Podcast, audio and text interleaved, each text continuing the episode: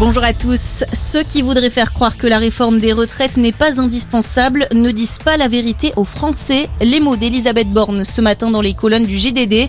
La première ministre promet, elle, de ne pas mentir aux Français. Elle défend le projet d'Emmanuel Macron de reculer l'âge de départ à la retraite. Le gouvernement souhaite le décaler de 4 mois par an jusqu'à atteindre 65 ans en 2031.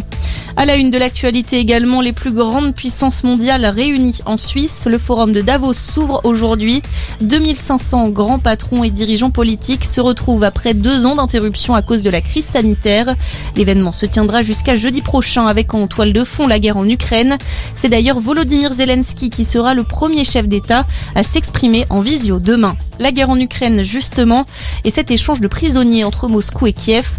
Le Kremlin a annoncé hier étudier la possibilité d'envoyer des combattants évacués hier de l'usine d'Azovstal à Mariupol vers l'Ukraine. Les autorités ukrainiennes ont proposé en échange de libérer un proche de Vladimir Poutine.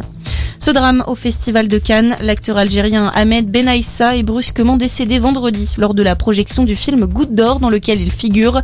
L'homme de 78 ans a succombé à un malaise. Le comédien était un monument du cinéma et du théâtre algérien. En 50 ans de carrière, il a joué dans plus de 120 films. Et puis on termine avec un mot de foot. 38e et dernière journée de Ligue 1. Notez la victoire de Marseille, 4 à 0 face à Strasbourg. L'OM finit donc deuxième du championnat et se qualifie pour la Ligue des Champions. Monaco, tenu en échec à Lens, de partout, termine troisième et devra passer par un tour préliminaire. Et puis en bas de tableau, sans surprise, Metz et Bordeaux sont relégués en Ligue 2.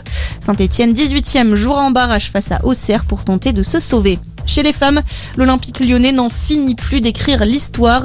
Les Rodaniennes ont remporté hier soir la finale de la Ligue des Champions face à Barcelone. Victoire 3 buts à 1, le huitième sacre en 11 ans pour l'OL. Très belle matinée à tous.